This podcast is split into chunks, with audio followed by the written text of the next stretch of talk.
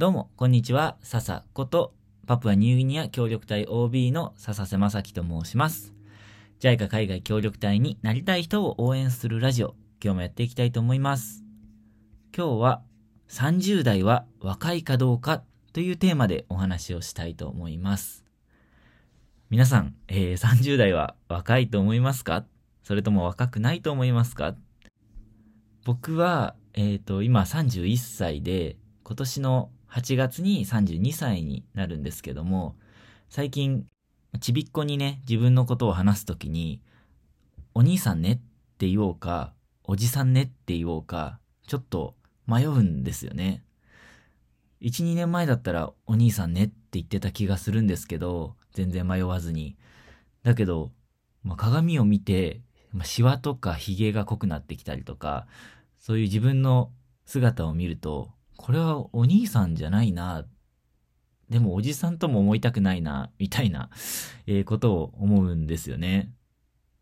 いやだから、おじさんともお兄さんとも言わずに、僕ねって言い方をするんですけど、いやーなんか本当に悩むんですよね。うん。で、まあちょっと本題に入る前に、なんでこの話をしようかと思ったっていうエピソードを話そうと思うんですが、おとといですね、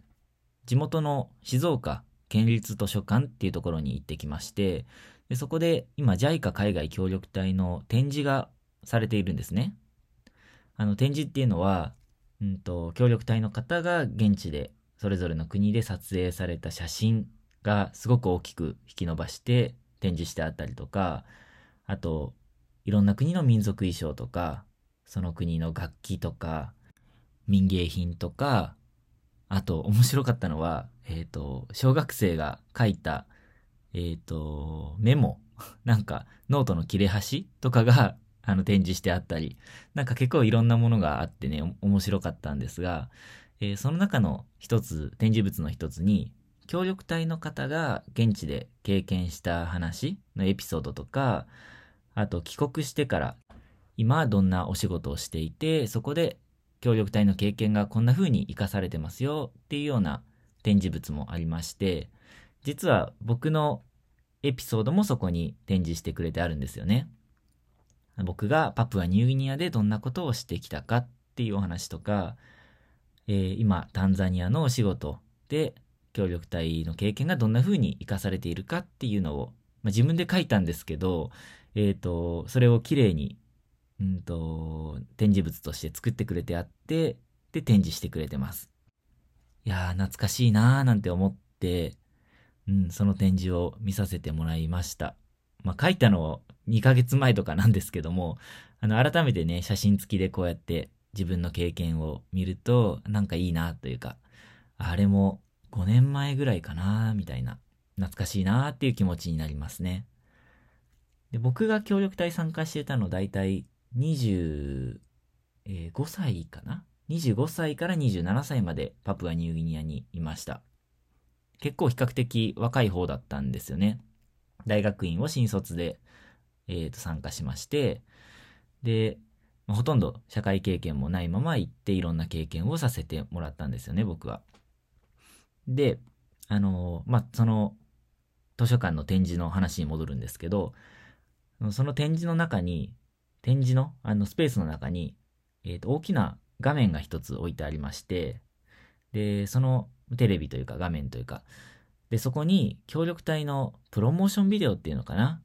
あのー、2年前か3年前ぐらいに協力隊の方を JICA が取材をした時の映像が流れてたんですね。で、それが、あの、プロモーションビデオみたいな形で使われていて、で、それ今 YouTube でも見られるので、よかったらリンクを貼っておきますので、後で見てほしいんですが、えーその中にですね、パプアニューギニアの協力隊の方の取材が結構がっつりとしたボリュームでありまして、で、僕はそこでビデオからね、その方のお話をいろいろと聞かせてもらいました。えーその中でですね、その方が協力隊を受けた時の、というか、受けるまでのかな、エピソードもお話しされていまして、何を言ってたかというと、その方は大学生の時にいろんな国を、海外を回って、で、その中でいろんな課題を見て、見つけて、で、いつか国際協力にも挑戦してみたいなっていうふうに思ったらしいんですよね。でも、大学を卒業して、まあ、企業に就職して、で、そこから、やっぱり20代のうちは仕事をなかなか辞められずに、辞められずにっていうのもちょっと違うかな。うん、やっぱお仕事が楽しくなってきたのかもしれないですよね。で、結局30代になって、で、32歳の時に協力隊に行こうって決断をして、で、仕事を辞めて、で、協力隊に参加したっていうお話をされてたんですよね。その話を聞いて、やっぱり企業に勤めると、その方はね、勇気を出して、あのー、行くぞと思って協力隊を受けてお仕事辞めたって言ってましたけど、やっぱり一回企業に勤めたり、で、また長く勤めれば勤めるほど、仕事を辞めて協力隊に行くっていう選択肢は、なかなかハードルが上がっていくのかななんて思って、で、やっぱりこれって年齢もすごく関係してると思うんですよね。協力隊に参加するのって、やっぱ普通の道と外れるわけなので、結構覚悟がいると思うんですよ。うん、不安も多いと思いますし、うん、例えば帰国した後就職できんのかなとか、キャリアのブランクができて、で、まあ、周囲と比べてお給料が少なくなっちゃうんじゃないかなとか、まあ、本当にね、いろんな不安はあると思うんですが、でも、いざ行ってみると、周りみんなそうやって覚悟を決めて、で、まあ、不安もあるでしょうけど、覚悟を決めて仕事辞めてとか、仕事休んできてる人たちなわけじゃないですか。で、そうなると、そんな不安吹っ飛んじゃうんですよね。で、協力隊の OB とか OG の方で、帰国してから全く仕事が見つからず、うーんと、プー太郎してますっていう人、僕は聞いたことないですし、むしろ、うん、本当に自分の好きなお仕事を見つけて、で、のびのび仕事されてる方、めちゃくちゃ楽しそうに仕事されてる方っていうのが多い印象ですよね。うん。で、まあ、若い時っていうのは、学生の時とかね、っていうのは、いろんなところにチャンスがあるじゃないですか。うんと、例えば海外に行く時に、うんと、文科省がやってる飛び立て留学ジャパンっていう制度を使って、留学とかインターンの費用を全部、渡航費から何から全部見てもらえるっていう制度があったりとか、あと、学生限定の留学プログラムっていうものがあったりだとか、20代まではこんだけ割引が効きますよっていうプランがあったりとかね、いろんなチャンスは減っていくとは思うんですよ。年を取れば取るほど。で、まあね、その分、経験とかお金が30代、40代の人にはあるわけだから、だから自分でチャンスをつかみに行けってことかなとも思うんですけど、でもまあ、やっぱり20代とか学生の時の方が、その年齢制限とか、うんと、プログラムの数とか、そういうの見ても、若い時、学生の時の方が明らかにチャンスは転がってるなーって、たくさん転がってるなって思うんですよ。で、ここから協力隊の宣伝みたいな話になっちゃうんですけど、JICA 海外協力隊って、20歳から70歳までだったら誰でも受けられるんですよね。あの、もちろん、資格とか免許とか経験が必要なものっていうのもあるんですけど、そうじゃないものもたくさんありまして、青少年活動とか環境教育とかコミュニティ開発っていうのは、特にこれだっていう経験が必要なわけでもないし、免許とか資格も必要ないことが多いので、だから、本当に誰でも受験ができるんですよね。で、ここで重要になってくるのが、もう何と言っても健康なんですよね。あの、健康についてのお話は以前、派遣中は日本にいる時以上に健康が重要っていう回でいろいろとお話をしているので、あの、もしよかったら検索をしてください。概要欄にリンクを貼っとこうかなと思います。で、えっ、ー、と、何が言いたいかというと、あの、年齢なんて結局ただの数字でしかないよ。生まれてからの時間どれだけ経ったかっていう話でしかないよっていうのが今日一番伝えたいことなんですね。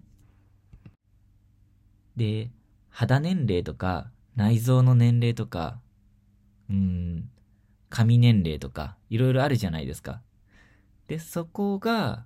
その人の、うん、なんていうかな、健康か健康じゃないかの尺度とか、そこ、そういうとこになってくるじゃないですか。だから、どんだけ年齢が若くても、うん、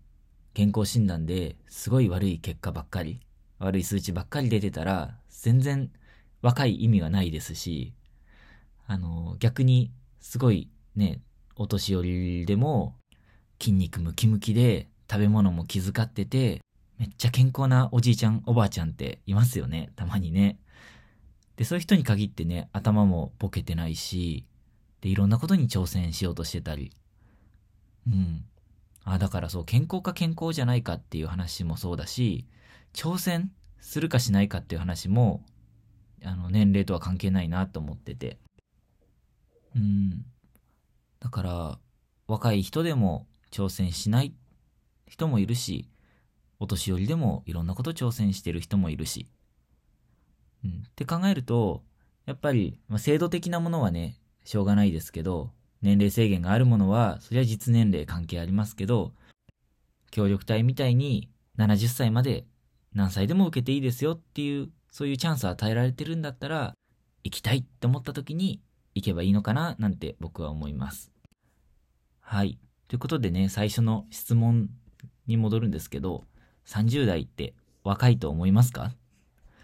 うん。知らんっていうのが僕の答えですね。あの、ただ僕はね、やっぱり若いねって言われたら嬉しいですし、まあ、実際お兄さんではないけど、